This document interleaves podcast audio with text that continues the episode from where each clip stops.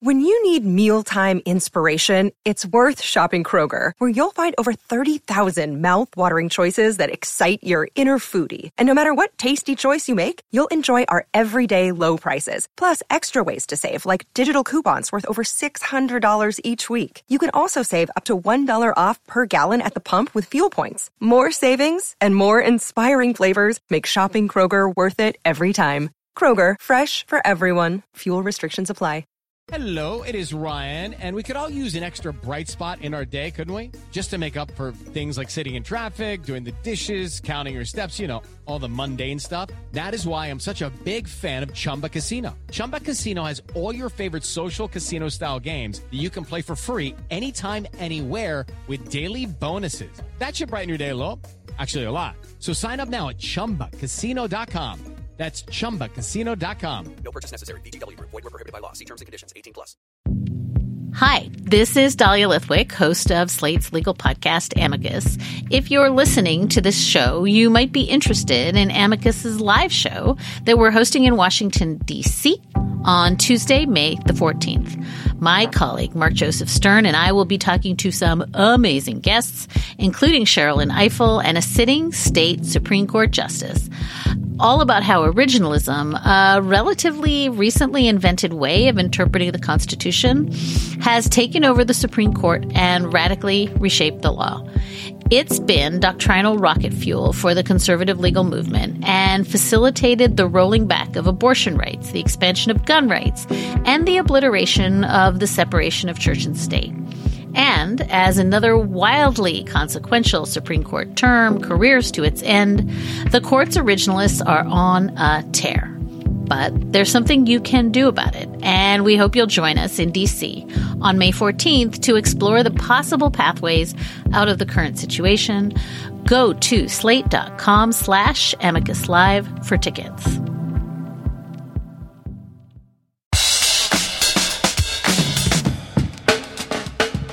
Hi, this is Josh Levin, and this is Slate Sports Podcast. Hang up and listen for the week of September 2nd, 2014. On this week's show, we'll talk about the start of the college football season and what the proliferation of neutral site games in NFL stadiums means for the future of the sport. We'll also be joined by ESPN's Don Van Natta, who will discuss his profile of Dallas Cowboys owner, president, general manager, and frequent private jet user Jerry Jones.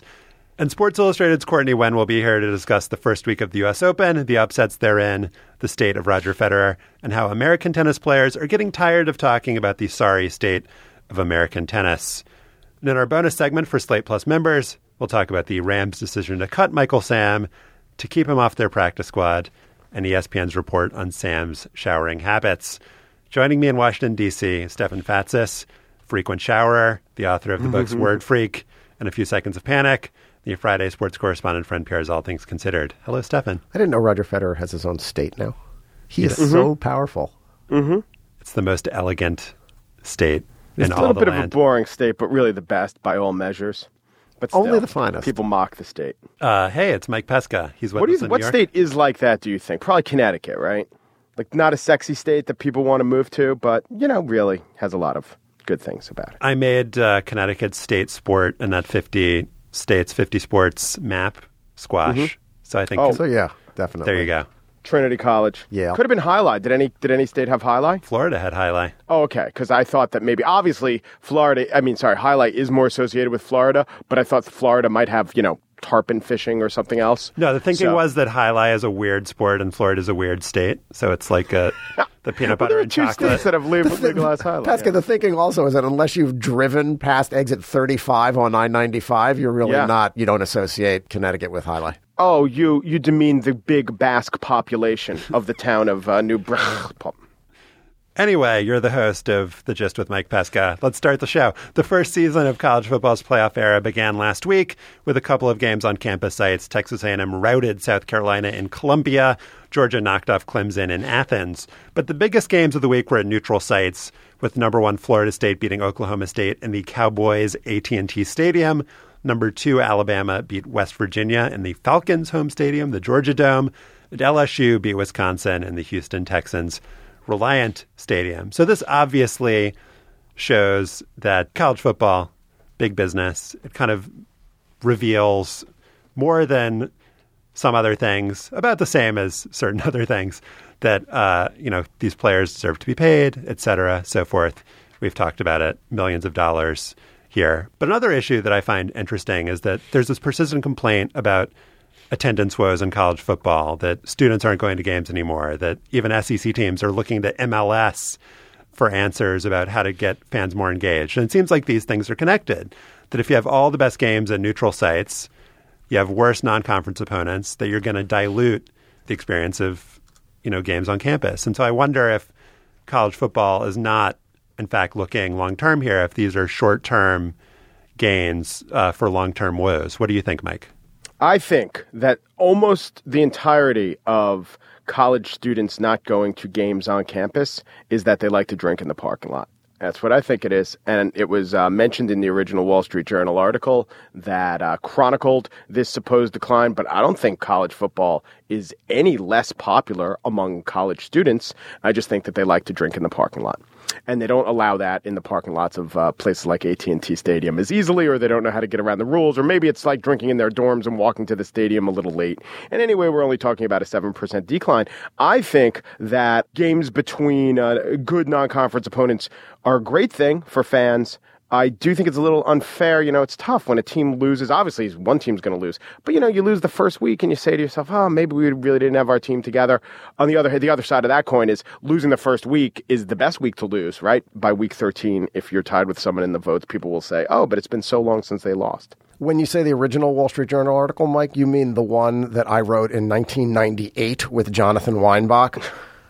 No, I mean the one that decline, Teddy Roosevelt guest edited in 1907. the one that talked about the decline in student attendance at college football games. I mean, as it ever was. I mean, this is a this is a long established problem on campuses, and campuses don't really care that much because that's not where the revenue comes from, and the revenue is going to come from scheduling more neutral site games, which will help know, help the bottom line for athletic departments, and the revenue will come from booking whoever is required to play in those games. And it doesn't really matter how it affects schools strategically. I mean, the irony is that schools don't want to play other good schools on the road. And that's what drives the, the neutral site. I mean, the neutral site games end up being, I think, about the same in terms of revenue as a home game would be. So schools doing this is just pure revenue grab. It's not, nothing more, nothing less. And I guess there's some talk of it being a sort of a exposure grab. You want more people exposed to your brand in different parts of the country. But I think that's kind of a spurious argument given the fact that these programs are pretty well exposed, these schools. Didn't an Oklahoma State student uh, get suspended for an exposure grab? For the Trail of Tears sign. oh, Jesus. Yeah, that was Yeah. not good. I'm an equal opportunity disagreeer because I think both of you are wrong. I think that schools are actually concerned about attendance, despite Stefan uh, pointing this out in a 1998 article. if you look at games for even SEC teams, this is the gold standard of college football. It's a religion there. You know, the fans are obsessed. Last year, I watched every LSU game. Stadiums maybe half full in the second half for the vast majority of these games. And it's not just because students like to drink in the parking lot. And the SEC prohibits alcohol sales in stadiums. Actually, this is something where the NCAA allows schools and conferences to set their own rules, and the SEC, for whatever reason, is prudish in this regard and says no alcohol in the stadium. So I'm sure that has some effect on students. Prudish or prudent, Josh? Oh, that that's a debate for uh, our prohibition podcast. But it's just like with the NFL that every game is on TV. They're all in HD. People go to LSU games, sit in the parking lot and tailgate and watch the game on their satellite without going into the stadium. And there, I think, could be a bubble in college football. They've expanded the stadium to 100,000 in Baton Rouge. They're expanding stadiums all over the place. And they're scheduling Sam Houston State. You know, Alabama schedules Coastal Carolina. And they're playing all their best games in NFL stadiums far away from home. I think that, you know, if it wasn't a problem at all, then why would these teams enlist, you know, the Kansas City MLS fan experience group? They're not just giving away money for no reason. They do want to enhance, you know, they I'm do not- want fans to go to these games. I'm not suggesting it's problems. not. A, I'm not suggesting it's not a problem. I'm suggesting that it's not a new problem, and and it's certainly cultural. In the piece I wrote 15 years ago, 16 years ago, There's this great line. In short, listening to 10,000 Maniacs is way cooler than singing 10,000 Men of Harvard. Universities were concerned. I don't think that was ever true. But continue. I don't think so either. well, 10,000 Men of Harvard. Yeah, probably those true. those were the days. Natalie Merchant. It's just an archive. You can't just- go this is anywhere just and- archival material. you can't Mike. go anywhere in Tuscaloosa if you know Natalie Merchant is just mobbed Don't everywhere. pretend that you weren't listening to 10,000 Maniacs, Mike Pesca. I've, I've I saw them once play live, and I think she was drunk. But anyway, let's go. on. Let's go on. Um, so, no, it's not that they don't want students to come. It's that you're right. Engaging students is a much more difficult operation. There's much more to do. Students don't really care. There is a cynicism about sports generally not just and college students. sports too. But it's not just students. I think that if you're, you know, even a well-to-do gentleman with a personal seat license And a raccoon it's- coat. it's just not that appealing to go to a lot of these games on, you know, teams' home schedules because if you schedule the one good game for national TV exposure in a neutral site and you've got your conference schedule too, you're not going to want to go to, you know, half of the home schedule and then if there's bad weather as there often is in these games you're going to stay home for that too and then so like what at AT and T Stadium. yeah, at AT&T Stadium. No, I remember like last year at the LSU Florida game, nobody was there because it was raining. It's like it doesn't take that much to keep people away in the most like diehard region because, you know, every game is on TV and HD. You don't need to be there. It's a pain in the ass. And so you're only going to go for the Alabama game or whatever. I think there is this bigger kind of, I don't know if existential might be an exaggeration, but I think it's something that, you know, schools should be concerned about. Well, this is a little bit of hoist on your own petard too, as college football emphasized has emphasized over over the last thirty years these gigantic matchups and the appeal of playing other giant schools outside of their conferences at the beginning of the season. Um, it effectively has tamped down interest more broadly, I think, in those teams. Because you're right, who wants to go see the cupcake game when you can see us play Wisconsin or Ohio State or Alabama in another tune-up game and we can just watch it on television because why bother going to the stadium, particularly if it's at an NFL stadium? And if you're giving the local college sports fan his fix of your team, of his team, when they're playing in Yankee Stadium or in Dublin, Ireland, or in Cowboys Park, then yeah, it certainly diminishes the value of the in-game experience. Your colleague, our colleague Ben Mathis Lilley, has a piece up on Slate now about Michigan playing Appalachian State for marketing reasons. And Ben's suggestion is go back to the old system, make tickets really cheap, no advertising, make it a college experience, and that will enhance the product even more. I'm sure the Michigan athletic Oh, director no is doubt. taking notes. Well, I think the fans of a college team, much like the fans of 10,000 Maniacs, they feel that they are in my tribe or in their own tribes. And it used to be the case that the uh, best place to get that tribal experience was at the stadium. But now, as we've ratcheted up and there is an arms race around college football and people realize how uh, great it could be, I mean, there are so many other better, cheaper options where you could surround yourself with, you know, hundreds of like minded fans and it doesn't seem that different from the fan experience. So I would just suggest that the students not attending games, I think, are, is mostly a drinking thing. I would suggest that everything else that's going on with college football attendance is part and parcel of the whole question of football being so great on TV that, of course, the game day experience is going to be lesser, especially when it's not twice or three times as expensive. I mean, it's 20 and 30 times as expensive to take a family of four to a game as opposed to watching it either in a public setting or in your own home great HD TV. This is going on with all of sports and and especially with football because football is the most expensive and looks the best on TV and is the most inconvenient to go to in a lot of ways just because of the sheer number of people and the sheer amount of uh, traffic you have to deal with. So what's interesting to me is that both in these, you know, first game of the season neutral site games and in the, you know, end of the year playoff, these games in NFL stadiums, it's sort of counter to what college football has billed itself as for a century in, two different ways. Um, if you watch any game on ESPN, there will always be a segment about like the campus culture, you know, the special things about, you know, between the hedges and the Tiger Walk and touching the rock and all these things. Why are you guys laughing?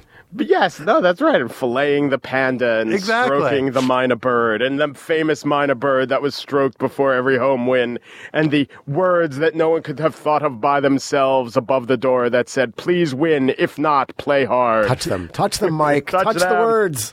So all of these things, you know, they'll continue to sell the programs and, and TV, even as they're kind of moving away from this for the money grabbing reasons that we've discussed earlier. If you can earn more money at a neutral site venue, then, you know, screw Frank Howard's rock, you know, throw it in the river. But also, this is an important time for the NCAA in terms of marketing its own mission of student athlete and amateurism and how these are just regular students and they don't, you know, do anything different or, you know, every student at, uh, you know, Alabama goes to the Georgia Dome the first week of school and the school makes $7 million off of it or however much they made. So it just seems like counter to the message that the NCAA is trying to send out in various forms of litigation as well. And I wonder if that's going to come back to haunt them. isn't ultimately this the problem for, for college football and for college sports generally? Is that as we get a further bifurcation or the completion of the bifurcation between the top 64, whatever number of schools it is, 65, and the rest of college football, the top 65 are going to want to create more revenue opportunities so that they can compete better for the athletes that they are recruiting. Because if you're starting to be, even if it's capped, if you're giving out money to some athletes, you want to give out as much as possible to as many as possible to the best ones to try to get them to come to you. And that is only going to push schools to look for new revenue opportunities. I mean, was it in Ben's piece that I read that someone wants to play a game in Dubai? Yeah, the Texas athletic director has Dubai? mentioned that. Dubai is does the University of Texas are they opening a campus in Dubai? It's very possible that they are. Yeah, I think that the entire 2022 season for all of the top 65 teams will be played in Qatar. Yeah. And on the moon. It'll be a home and home, Qatar and the moon. Because, you know, sporting leagues scheduling sporting events in the Middle East in August and September. I mean, they're just smart. There's no It's downside just smart to that. branding, Mike. Yeah. It's good branding. Nothing. Br- Literally branding because it's so hot. You could actually brand the athletes. And Bevo. And then they Bevo would touched the sign that. before every game and their fingers melted to it. Yes. All right, we have a live show October 8th at Galapagos Art Space in Brooklyn. It's part of New York Super Week, which is an extension of New York Comic Con. You can get tickets at slate.com slash hangup super week. It is a $20 ticket. You get 30% off for our beloved Slate Plus members. We got to figure out who our elite Beloved Slate Plus members are. Well, that I think we know. Um, we're watching all of you and, and monitoring all of your activities. Not really, just kidding. But we had Nate Silver at a live show before in New York. We had Bob Costas. What is Mike? What is? How does it go? Silver to Costas to Chance. To yes, to Evers. There was someone else, didn't we? have? Oh yeah. What about um our outside shooter from uh, North Carolina State? Oh yeah, Julius Hodge. That wasn't in Yeah. New York though. Hey, what he about- was from New York, but that was in Raleigh. Yeah. What about our kicker friend? What about him? He was our guest in Washington. He wasn't in New York either. Billy Cundiff. He was not. But you know, kicker to be announced soon. Maybe at a. So maybe we've a covered the kicker. We've covered the the famous broadcaster. We've covered the analytics guy. Baseball playoffs are going on. Maybe we get a baseball guy. I mean, have we ever gotten a baseball guy? Well, Costas is, but he does everything. He does everything. We'll see. Let's get we'll, baseball. We'll announce something soon. Okay. Send us suggestions. We can ignore them just as well. Well, send us as- suggestions like that go like this. My neighbor Rusty Staub is up for anything I suggest to him. That sort of thing. Rusty Staub. He and I share a birthday. Go on, Josh. Rusty Staub is kind of related to me. How so? He's my aunt's stepmother's brother. Wow. Uh, How is this guy not coming already? Just as a fan. Mike, what's your connection with Rusty Staub? I just pulled for Le Grand Orange during the dog days of Mets fandoms in the early 80s. In conclusion, go to slate.com slash hangup super week to buy tickets. We'd love to see you there. It's going to be a super week. Don Van Natta Jr.'s profile of Jerry Jones begins with the 71 year old Cowboys owner and GM dancing with 31 year old actress Kate Bosworth during a George Strait concert at the stadium that's best known as Jerry World. Jones is sipping Johnnie Walker Blue Label, bragging about how the concert broke the Super Bowl record for money spent at the stadium with gate proceeds of $13 million. Jones turns to Cowboys quarterback Tony Romo in his private suite and says, This is fun, isn't it? They will not kick a last second field goal and kick our asses tonight. Everybody goes home happy. It's a great opening scene. Uh, as Van Natta explains, the one thing Jones wants most is the only thing he can't buy another Super Bowl title and the respect that would come with it for Jones's football acumen. Joining us now by phone is Don Van Natta, the author of the ESPN the Magazine piece Jerry Football. Hello, Don. Hey guys, how you doing today? Good. I hope your uh, liver has recovered from your summer with Jerry Jones. Uh, slowly, it's a process. uh, the piece was a great feat of uh, writing and reporting. Congratulations on it. Also, a great feat of drinking. Uh, but you'd probably agree with me, Don, that it was not the biggest challenge in the world for you to figure out what makes Jerry Jones tick. Oh, I think you're absolutely right. Uh, he is an open book. You ask him a question, and even if he doesn't want to answer it, even if he tells you he doesn't want to answer it, he answers it uh, in a blizzard of words. I had hundreds of pages of transcripts spending all the time I had with Jones, and the only area he wouldn't talk about were those photos of him with young women that came out in early August. But other than that, every question I asked him, he answered and answered again and again and again. One of the themes of the piece, Don, is the bifurcation in Jones's job, owner and general manager. He's also president, but who really cares about the president part? Owner, Sure, he's, I'm sure he's in charge of the Jerry Jones Foundation too. yeah, let's put that on his. I'm sure that's on his. That's not on his business card because we saw his business card on your outside the lines piece. This bifurcation in his job description is, I think, something that has always fascinated me. As not being a Texan nor a Cowboys fan. I've al- I've almost forgotten that Jerry Jones is the general manager of that team. I covered him as a business writer for the Wall Street Journal when in the 80s and 90s it was undeniable that what he did to transform that team and take on and and subvert the interests of his fellow owners was nothing short of brilliant. He reshaped how football operates as a business. But the general manager part is all that he seems to really care about, or at least what he seems to focus on and he seems to worry about in terms of his legacy. He's told friends that making a million bucks for him is easy, but winning a Super Bowl is hard. It's the only thing he can't do. What makes the story so interesting is this is a multi-billionaire, as you say, this visionary for the NFL, an incredible entrepreneur, pioneer of television for the NFL. He built a spectacular stadium, arguably maybe the most beautiful stadium in the world. And yet, the thing he wants most is the respect of other football guys, respect of peers, that he knows how to build a Super Bowl winning team. Well, then you think, well, wait a minute. Well, he was the owner when the team won three Super Bowls in the early 90s. Unfortunately, Jimmy Johnson, in the minds of most Cowboys fans, gets the credit for that, not Jerry Jones. And this really annoys him. And every season that goes by where they go eight and eight, you know, they've been mediocre now for 17 years, dead even at 136 wins and 136 losses and only one playoff victory. Every season that goes by with more mediocrity, the pressure gets turned up on Jerry Jones to, hey, put a product on the field that actually has a chance of making the playoffs and winning a Super Bowl. And he feels that pressure.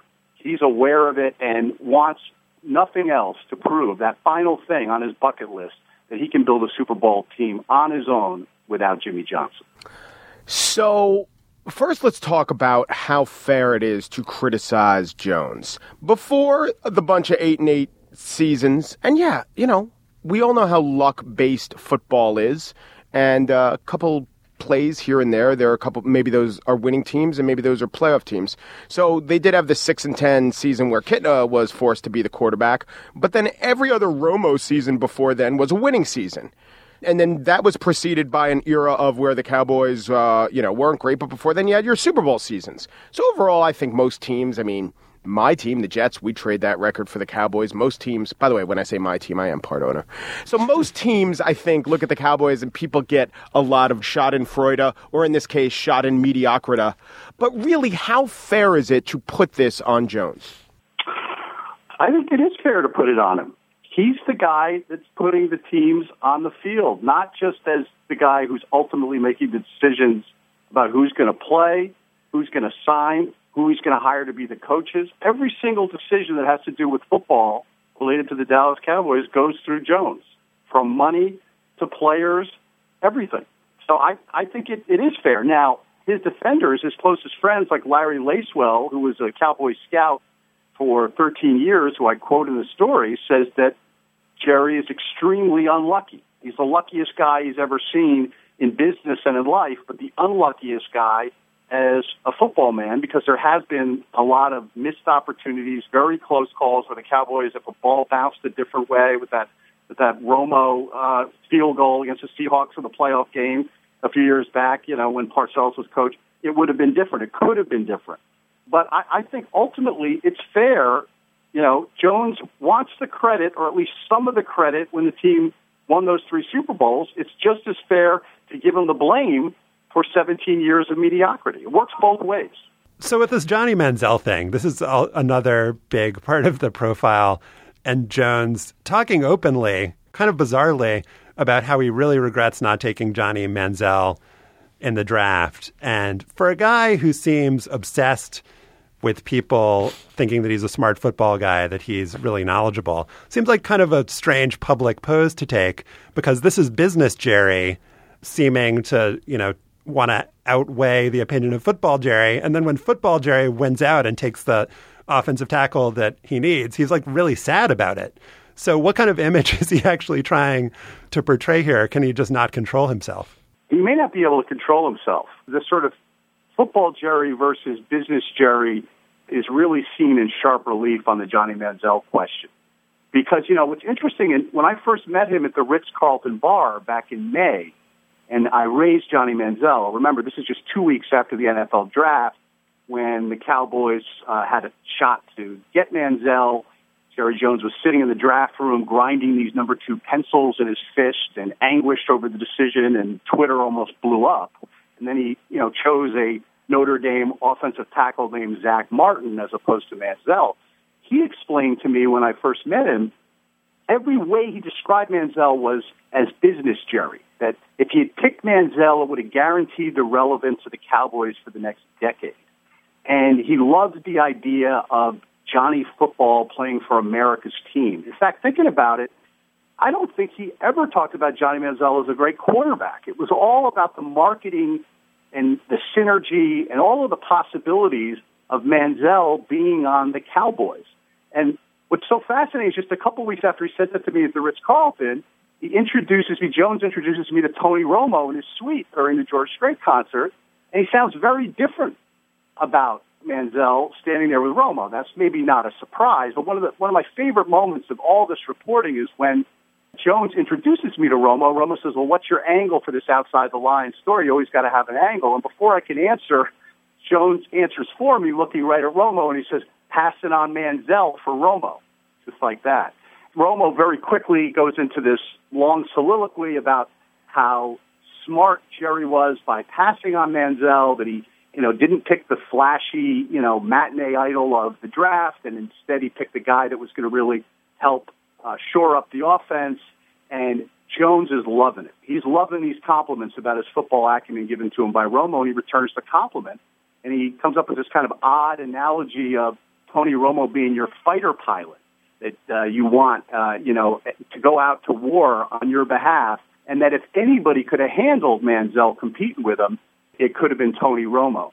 So it, it shows you the different hats, I think, in a very revealing way that Jerry Jones has to wear. And you're absolutely right. I mean, the Manziel question really does show, I hope for readers, how Jerry's a bit at war with himself between the business side and the marketing side and the football side. Isn't Jerry Jones ultimately just a rich guy that no one wants to piss off, that nobody wants to stand up to when it comes to the football. I mean, you see this, you've seen this with coaches in the NFL. I mean, Mike Shanahan got booted from Denver because he was all wanted to be general manager and he wasn't very good at it. But there's no one that can say to Jerry Jones, "You suck at this." Please let us let us put together the team the way we know how to put together the team and stay out of it and do the things that you're good at. There's nobody who says that to him. The guy that probably comes closest to it is his oldest son, Stephen, uh, who just turned 50 years old this summer, the executive vice president for player personnel, and who kind of threw his body in front of his father, taking Johnny Manziel. Uh, but I don't know how close or how often that happens. I don't know whether that's the first time, the third time, or the fifth time. You know, Jones does what he wants, and damn the torpedoes on football you know, he hired Dan Reeves. It's instructive. I didn't get into this in the piece, unfortunately, because I didn't have the space. But five years ago, Dan Reeves, former Broncos coach, was hired for about three days. And Jones and Reeves really couldn't come up with sort of a structure for how Reeves was going to work as a consultant, as a sort of football man on staff. Reeves later complained that Jones wanted him to sort of punch a clock in the contract, uh, apparently Jones wanted a certain number of hours that Reeves had to be at Valley Ranch every week, and it, and it fell apart very quickly. But that would have been probably the closest, since Parcells was a coach anyway, that somebody you know would have been almost on an equal footing, not quite, but somebody who would be there to try to help Jerry uh, with these football decisions. And as I say, Reeves lasted three days at Valley Ranch, and he was out the door. You know, I guess it was Balzac who said, "Behind every great fortune lies a great crime." As I'm reading this, I mean, he Jones certainly has a great fortune, and he's you, you paint him as buffoonish and uh, you know at times charming, but a personality that can grate and certainly impetuous and petty. So definitely negative traits, but is there an, any indication that you know he's done some of the horrible things that other owners have done, like some truly immoral things? I know Cowboys fans think going eight and eight is immoral, but I am talking about actually beyond that. No, I, not not at all. And I, and I would take exception to your characterization that I portrayed him as buffoonish. I mean, maybe that's maybe that's how it came across. Yeah, that's right. I'll, I'll, cop to that. I'll cop to that. When you, you portrayed him quite fairly, I'm sure, and I got this impression of this guy because I, I just saw his gleaming teeth in my head. I don't see him as a buffoon. I, I see him as an incredibly smart guy, you know, who's got this one sort of. We all have many weaknesses. I have many weaknesses. I think he's got one weakness. His one weakness or frailty is that there's this one thing he desperately wants He's got to do it himself. Now, the question is whether he has the talent to do it or not. A lot of Cowboys fans have said for years that he doesn't. Arguably, you could say the coaches that he's brought in, uh, with the exception of Bill Parcells and Jimmy Johnson, he's had buffoonish coaches who don't get hired. You don't only get hired by the Dallas Cowboys. Can't get a head coaching job anywhere else in the league. And why is that? You know, you wonder why that is. Is it because he doesn't like to be challenged? He doesn't like to have a smart football guy around even as the head coach, that he's going to be the sort of ultimate guy? I mean, those are the kind of questions I would hope that my story at least raises for readers, and, and maybe even comes close to answering some of them. But he's not buffoonish. He's certainly charming. He's roguish. He's he's hilarious at times. He does what he wants. You know, he's an amazing um, American success story in every which way. And you're right. Is he uh, Donald Sterling? Absolutely not. It's interesting. Dan Snyder, for instance, is a protege of Jones. That's one thing I found very, very interesting. Dan Snyder wants to be like Jerry Jones. That's you know that's one of the things that I found very fascinating about my time this summer. They talked on the phone. Uh, Snyder consults with Jones on, on various matters, and then you know they talk all the time. They I, I interviewed I interviewed both of them once when they were on a yacht in the Mediterranean together. Really? Yeah. Great interview. What happened? Yeah, it was some NFL marketing thing. They were vacationing Wait, together. They flew you out there, or you had to do it by phone? Oh no, I was not on the yacht. Let me clarify. Stefan was on a dinghy alongside the yacht. so you know, it doesn't at all read this way in the piece that you got too close to Jones or anything like that. But you spent so much time with him, and just you know, people might wonder this journalistically: how do you guard against? becoming just like too infatuated with the guy. You know, you drink with him all the time. Like, what, uh, you know, was, did you have that concern when you were writing the piece? I did have the concern because it's not the kind of piece I normally do as an investigative reporter. I, I don't usually get this kind of access. You know, when I did a story last year about Roger Goodell, Goodell, you know, wouldn't talk to me.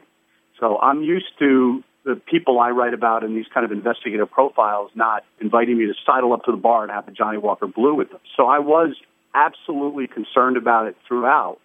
But I was doing my own reporting simultaneous to hanging out with him and talking to, you know, his enemies, people who don't like him, people who think he's a colossal failure as general manager, you know, former coaches, former players.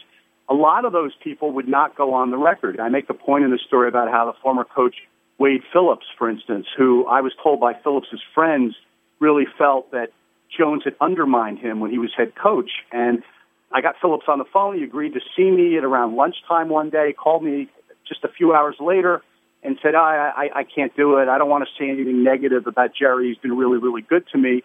And, uh, and so he decided not to do it. And I heard that from a lot of people. You know, Jerry Jones is somebody who, who keeps his friends close and his, and his enemies closer. And, and so it was difficult to do that kind of reporting, but I, because I was on guard against getting too close to him, I mean, I would have done this anyway, but in particular, I really did a lot of reporting outside, just hanging around the suite with them. uh, to try to give a full portrait. You know, the thing about Jerry Jones, though, is that he is the last, I think, of a real dying breed of professional sports owners in America. He is colorful. He is outspoken. He is an egomaniac. He is willing to say whatever it takes and do whatever he thinks is right in the furtherance of his business. And there aren't many people like that left in sports. He's definitely old school. He is not that guarded as I said. He's not guarded at all except for that one area on those photos. And I made it clear to him, I don't think he should be surprised by anything. It's interesting. When the story came out late last week on his radio show, he said that he was surprised that I had mentioned that we had drunk so much Johnnie Walker Blue together and there was so much drinking. I, I don't know how he can be surprised by that. I think I spent eight days with him, and seven of the eight days we drank multiple called- drinks. It's called it's a like- blackout, Don. Yeah. I mean, it was the lubricant of our time together. How do you, as a magazine writer, not reflect that? You know, I, I mean, I absolutely had to. So he, he, he was surprised by that. But what was funny about it, and again, this goes to Jones's charm. He, he was sort of challenged, and I guess somebody said, "Hey, but the Jerry, you know, the Johnnie Walker Blue is tastes good, right?" And then he paused and went, "Well, it is good." Like that, like you know, it was sort of irresistible for me, I guess, to put it in. But but yeah, he is total old school, Stefan. And uh, as we know in this business, if you want to write about an owner, you know, you're wrestling, you know, with somebody like Lanny Davis for a couple of weeks, if you're lucky. That's the closest you're going to get very to an unlucky. owner. And and so you know, uh, I, I was very very fortunate that he happened to be sitting in the Ritz Carlton bar after that owners meeting alone, and was in a mood to chat because that was the way to get him, you know, on board with this project. And as I said, once he was on board, he was all in. Or you can read Don's story, Jerry Football, on ESPN.com and various other ESPN-ish platforms. Don, thank you so much for being with us. Thanks, guys. An alert to listeners: Mike Pesca had to step away for this segment. We'll be, but we'll be back for the afterball portion of the show.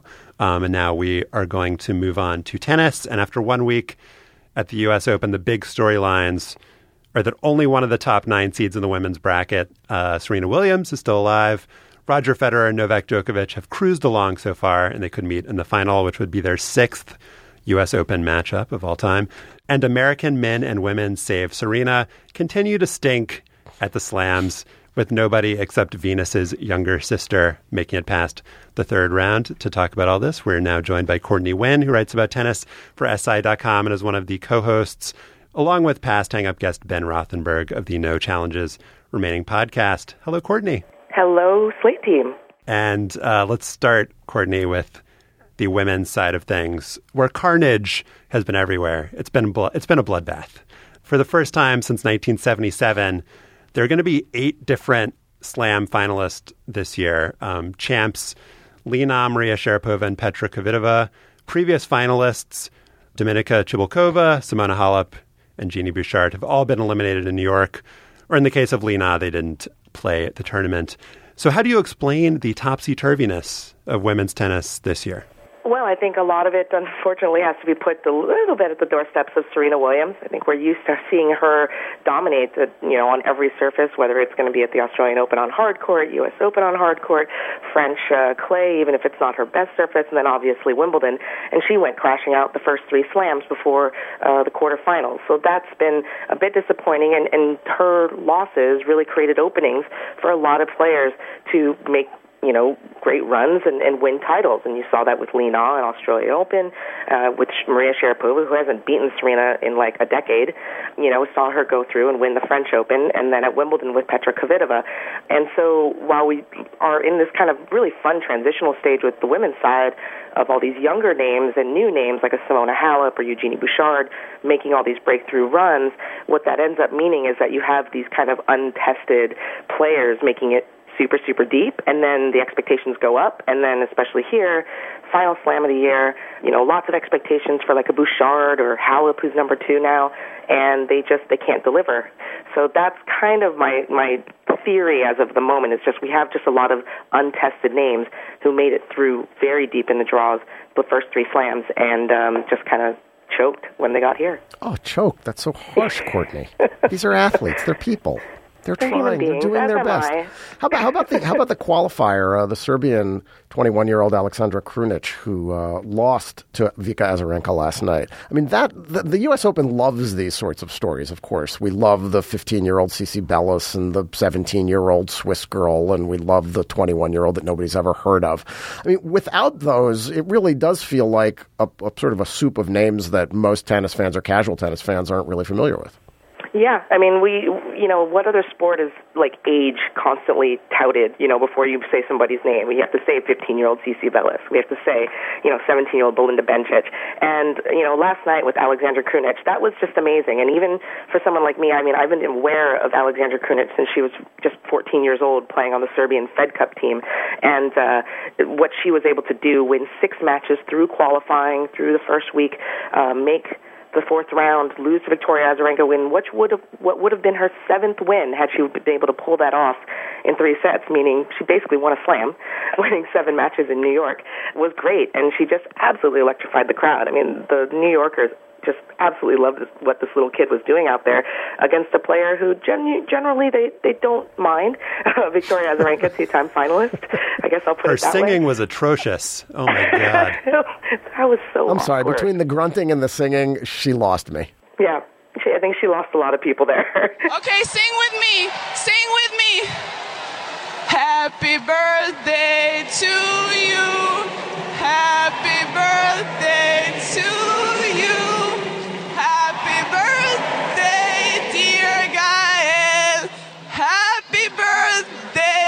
To you. Thank you. But there has been a return to form of some names that we are more familiar with. Azarenka, who's been out with injury for most of the year, and Caroline Wozniacki, who has made big news this year because of her breakup with Rory McIlroy. And people seem to have a huge amount of affection for her. She's incredibly genial and bubbly in her press conferences. Her personality is something that people really latch onto. And you get the sense that the entire tennis world, which is this pretty like close knit traveling circus, is really rooting for her to get back to the top of her game. Maybe is it because of the breakup? Is it because people feel bad for her? Is it people because people love her apart from that? I think a lot of it has to do with the breakup. I think because it wasn't like people were rooting for her internally to win a major or get to number one, you know, back in 2010, 2011. So, um, you know, I think nowadays, yeah, there is this kind of closed ranks tennis community activity around Caroline Wozniacki that there is a, a protective vibe around her. And um, she, when she gave that just really classy and, an emotional press conference at the French Open, which was the first time she addressed the media after breaking up with Rory. I think that that was really when everybody kind of came out of that press conference thinking, you know what, we hope this kid is able to turn things around. We hope that, you know, as Rory's off, you know, winning majors or winning tournaments and turning his career around, that hers doesn't go fledgling because that would be, you know, embarrassing on every different level.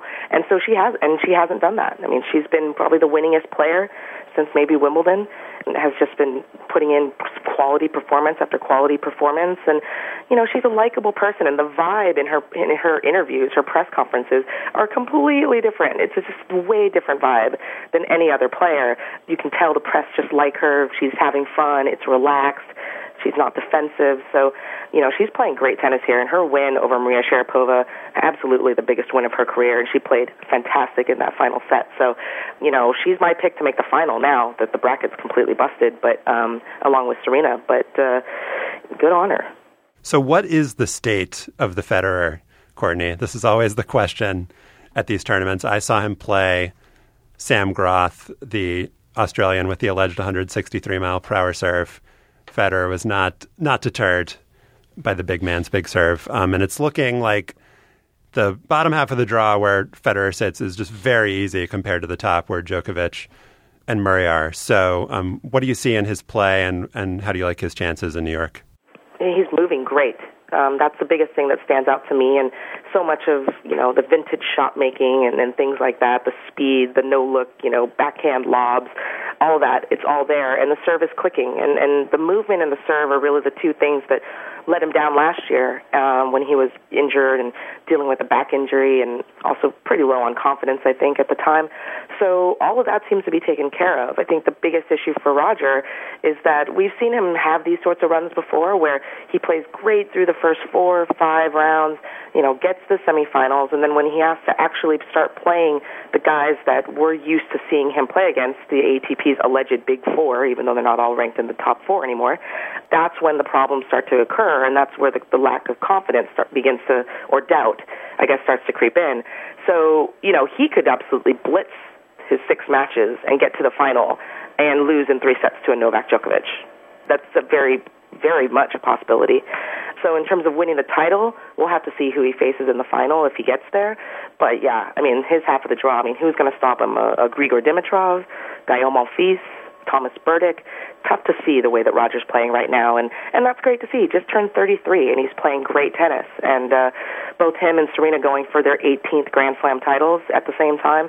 It's a pretty cool story. Why not Gael Monfils? There's a profile of him in the New York Times on Tuesday about this his sort of enigmatic nature. He's playing without a coach right now, and everybody who's quoted talks about this sort of unmatched potential and the athleticism, the strength, um, shot making, but also a sort of stubbornness in terms of how he plays stylistically. Could this guy have been or still be one of the best players in tennis?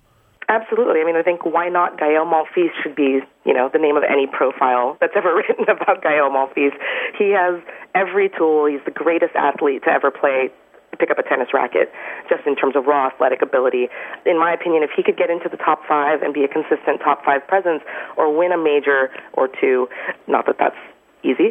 If he could do that, he has the type of game that could change tennis, that would make tennis cool, make tennis feel like an exciting sport, just like it was back in the 70s and 80s, that you sat down and watched to, to see guys make just ridiculous shots and kind of amp up the crowd and uh, wind people up. So, you know, there's no reason that Gael can't do it. It's just a pure issue of discipline. You know, he's that guy who's like, it's like Tin Cup. He just wants to make the shot the way he wants to make the shot. And even if that's not the smart play, he's just going to keep going for the spinning, you know, leaping forehand until he makes it, um, even if that costs him two games. And so that's what makes him incredibly interesting and kind of exciting, but also invariably completely frustrating um, because he can do it, and we all know that he has the talent to all the shots. Uh, he just won't play smart tennis when he needs to play smart tennis. So when I was in uh, New York for a couple days, um, you could just feel the desperation for the next American tennis star after the Williams sisters. I went to the match, the second rounder between uh, CiCi Bellis and Diyas of Kazakhstan, and Kazakhstan beat the United States as rarely happens in sports. Um, but it was on court 17. There was an incredibly long line to see this 15 year old girl, and it just really did feel desperate. I mean, it's exciting to see a 15 year old um, do so well at a slam. She was really fun and she was exciting. And there are a bunch of young Americans, you know, Sloane Stevens, Madison Keys, Taylor Townsend, we could go on. But the results have just not been there. And it's looking, you know, even worse on the men's side. So do you feel like desperation is the right word to describe the state of American tennis fans? And also, the players just seem so sick of answering questions, although, you know, the one way to stop the questions is to win a Grand Perform. Slam match. Yeah. Yeah. No, I mean, you know, Tennis Channel is going to be airing CiCi Bellis' second round junior match today. And uh, so that's kind of the level of hype. She opened up her junior campaign yesterday uh, on uh, Monday on a grandstand court. Not a whole lot of juniors get to play grandstand court on their first round matches. But yeah, of course, there's an air of desperation. We were at one time a dominant tennis country, and uh, we're just not that anymore. And, and uh, you know, we're having to you know, fans are having to learn new names and get on board with players that that don't fly the flag, and they want somebody who is their own. And I've seen this when I went to a few years ago to a Davis Cup tie in Austin, Texas, and I had never seen at least within my lifetime, American tennis and American tennis fans come together and just be so incredibly patriotic. To me, tennis isn't really a sport that I attach patriotism to, I guess, because I've I kind of see it more as a globalized sport. So you just kind of attach yourself to players. But in that environment, you know, with Roddick playing and Fish and all these guys, it was it was really fun and you started to see how important it was to have somebody from your own country to root for and particularly at your home slam. And so yeah, I mean I think there is an air of desperation. You can see that, you know, within the USTA and all of the different changes that they're trying to make, you know, building this new national tennis center in Orlando for some reason, no one really knows why. We already have national tennis centers. You know, all the debates about, you know, can you grow a, a champion within a federation kind of factory system, or does it have to be a little bit more free form?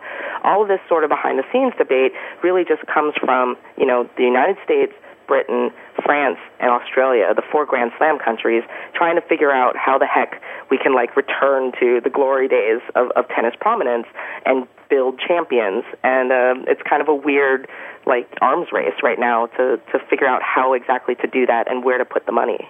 What seems interesting to me is that this is just part of a, a, cycle, both on the tennis side and on the media side. I mean, a few years ago, we were celebrating at the U.S. Open Melanie Oudin, the American upstart who advanced pretty far in the tournament, and this year it's CiCi Bellis. The follow up seems to be the problem, both competitively and on the media side, trying to, to figure out what's the right approach towards celebrating America. Yeah, I mean, you know, for me, I got so many, you know, foreign media, foreign requests to talk about CiCi Bellis, and the constant refrain was like, we all have to be careful. No, we don't think that she's the future of American tennis. No, she's not going to be a future number one. I cannot tell you that right now. Her body will change. She's short. Her serve isn't all that great. All these things are understandable for a 15 year old kid, but you know, time we need to see what happens. You know, yeah, you mentioned Melanie Oudin, who's now ranked obviously outside the top 100 and and fairly irrelevant within you know the competitive, the top elite competitive tennis world. Uh, last year, Vicky Duval beating Sam Stosur at the U.S. Open, and unfortunately, she's been diagnosed with cancer and is dealing with that. So we don't know what can happen to a player, you know, who's that young, and you can't you know bank on them to to deliver these sorts of results forever. But you know, I think that the media has learned from from particularly the Melanie Oudin experience, at least within the tennis media, that you know we can't be in this position where we're we're pumping up these really young players, and especially in CiCi Bellis's position, you know, really a kid at 15. You know, there has to be some sort of caution you know applied to that situation and at least luckily for her it does seem that like you know she's not going to go overboard and be on every single talk show and really let this get to her head so that's somewhat comforting, at least for me. All right, quickly, Courtney, before we let you go, you did an extensive gallery of fashion hits and misses at the U.S. Open. Conspicuously absent was Roger Federer's pastel outfit the other day. It was absent. I do apologize. I shall make the correction, but the gallery actually did go up before Roger played a day session match, which is what that kit was for, which was a day session kit. And oh, don't try to squirrel kit. out of it. I mean, that was some serious pastel going on there there's there's a lot going on. It's a bit day glow. I think is it trying to be kind of an 80s hypercolor Agassi thing. I'm not sure, but it's just such an eyesore compared to his Darth Federer all black, check me out in my limited edition Michael Jordan kicks look that seemed to work for him so well. Well, you can check out Courtney's fashion and tennis coverage on SI.com during the U.S. Open and otherwise, and you can listen to her and Ben Rothenberg on the No Challenges Remaining podcast. Courtney, thanks so much for being with us. Thanks, guys. All right, it is now time for After Balls, and in honor of Jerry Jones, the great Cowboys owner, Double bon, J.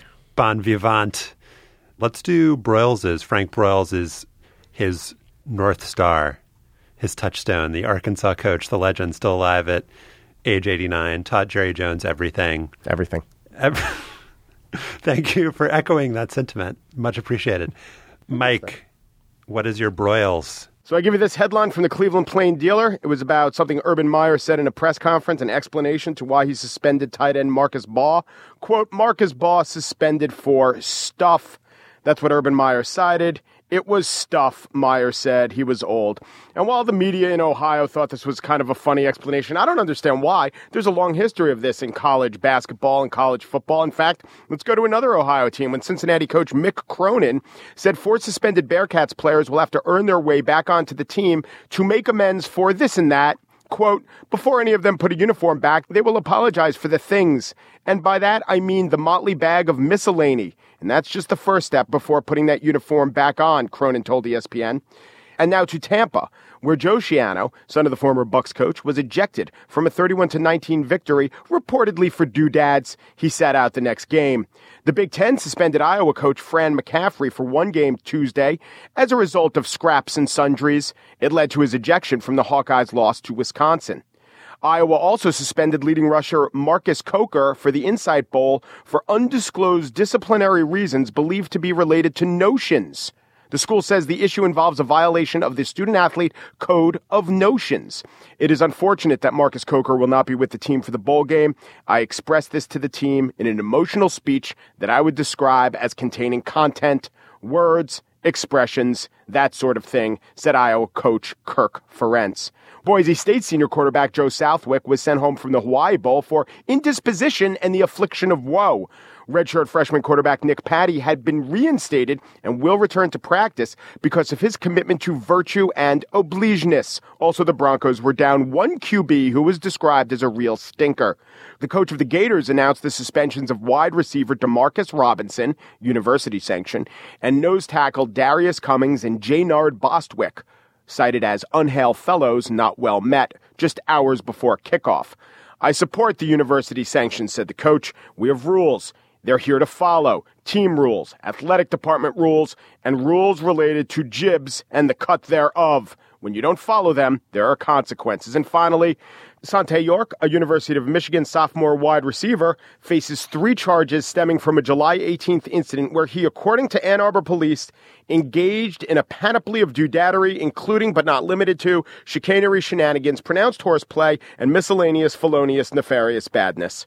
Thus ends the police blotter thing. Stefan, what is your Broyles? During her loss to Maria Sharapova at the U.S. Open on Friday, Sabine Lisicki was warned by the chair umpire, your coach needs to stop giving you signals. Coaching from the stands is not allowed. Lisicki played dumb. The umpire said, I know what I saw. Perhaps the umpire wouldn't have been suspicious that Lisicki was flouting the rules had she not been staring at her entourage in her box after what felt like every point. Whiz a passing shot down the line, pump fist and scream at box. Plonk a return into the net, slump shoulders, roll eyes, exhale at box. Get a Life is so unfair. The box will understand. Lisicki is by no means alone in the codependent culture of tennis.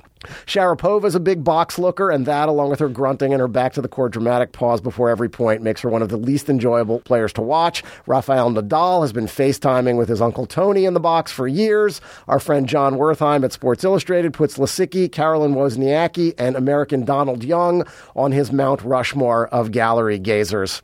Looking boxward confounds what Wertheim has called tennis's core virtue of self sufficiency. Singles tennis players are on an island. They have to figure out what's happening and what to do about it on their own. Those plaintive, angry, pumped up shouts and stares, those searches from afar for sympathy or help or approbation or understanding, they all scream one thing insecurity. Someone please validate my success, corroborate my disbelief, forgive or explain or suffer my failure. Mommy, help me, which is convenient when mommy is in the box, which she often is for noted entourage obsessive Andy Murray.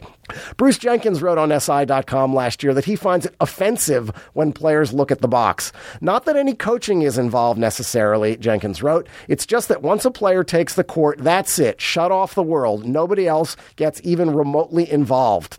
A thread on the subject was started on tenniswarehouse.com over the weekend. One commenter wrote, The time to look up at your box is when you've won or lost the match, not before.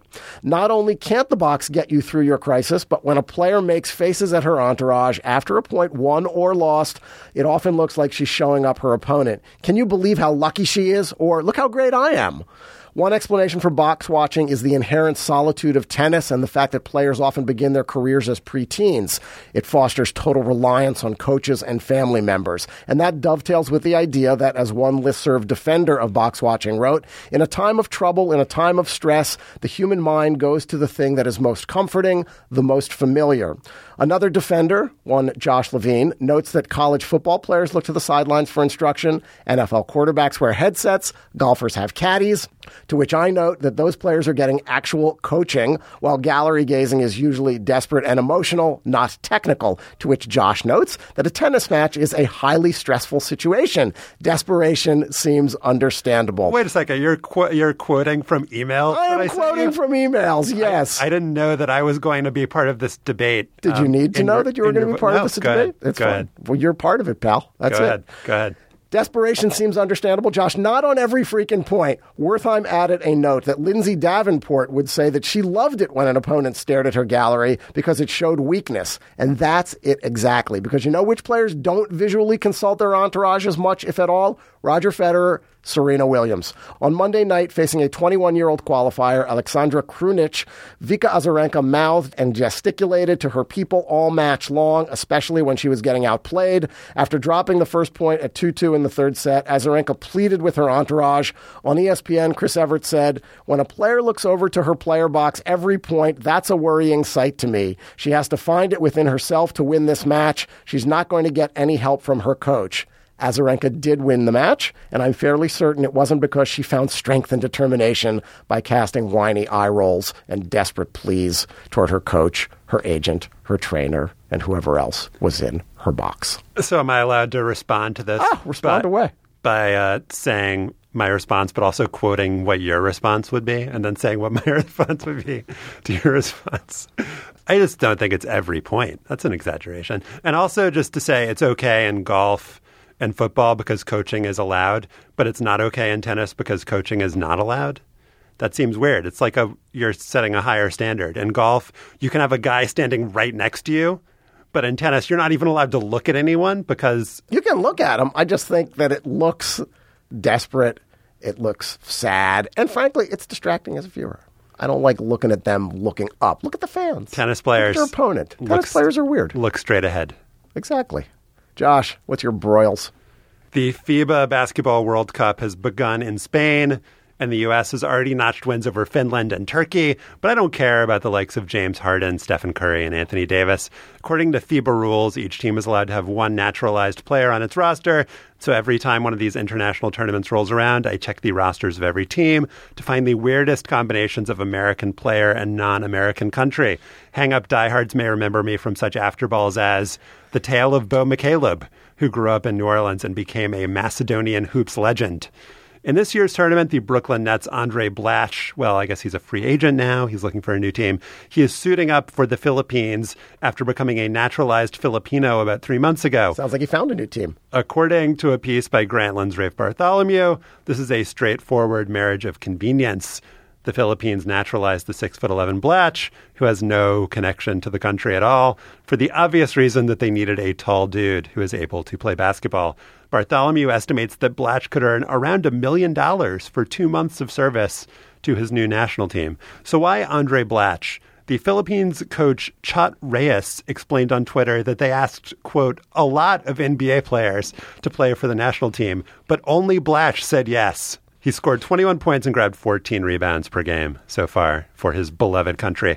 The other relationships between American players and international teams at the FIBA World Cup appear to be similarly transactional. California's Eugene Pooh Jeter has scored 20 points per game for Ukraine, where his naturalized name is Eugene Jeter. How do you pronounce that? Well, it's Y U D Z H I N D Z H E T E R. That's Eugene Pujeter. Oliver Lafayette of Baton Rouge, Louisiana, has averaged seven a game for Croatia. And Lafayette now has a Croatian passport, uh, which allows him to play as a Bosman player in Europe, which makes him a more uh, attractive player in leagues where you can only have, say, one or two Americans on your roster. So the Croatian national team gets a point guard, and Oliver Lafayette, uh, who, who plays for Stefan, tell us who he plays for. He plays for Olympiakos Piraeus. Piraea in Greek. of the Greek Basketball League. He gets a European work permit. So Bosman player refers to a European court ruling named after Belgian soccer player Jean-Marc Bosman. That ruling allowed European players to move freely throughout the continent at the end of their contracts, whereas previously, this happened in the mid 90s, uh, a club in, for example, England could prevent a player from moving to certain parts of Europe even once his contract had, had expired. So now Lafayette is Croatian for basketball purposes. That means he is an attractive, attractive man in European basketball leagues. So when you're watching the FIBA World Cup, look out for fellows like Mr. Lafayette, Mr. Jeter, and Mr. Andray Blatche, and cheer them on for the countries that they love as of at least several weeks ago. A lot of women basketball players have done this. Becky Hammon did it. Julie McBride is Polish. Kristi Toliver, who played at Maryland, plays in the WNBA. She's Slovak. And with the women, it's even more urgent because the opportunity and money in, in Europe greatly exceeds what they can earn here. All right, we'd love your feedback when we talked about today. You can email us at hangup at slate.com. We'll also gather links to stories we discussed at slate.com slash hangup. Subscribe to Hang Up and listen in iTunes. You can find us at itunes.com slash slate podcasts. When you're there, leave us a comment and a rating. Become a fan of Hang Up and Listen on Facebook at facebook.com slash hang up and listen. Our intern is Chris Laskowski. Our producer is Mike Vuolo. And the executive producer of Slate's podcast is Andy Bowers. Remember Zelmo Beaty. And Thanks for listening.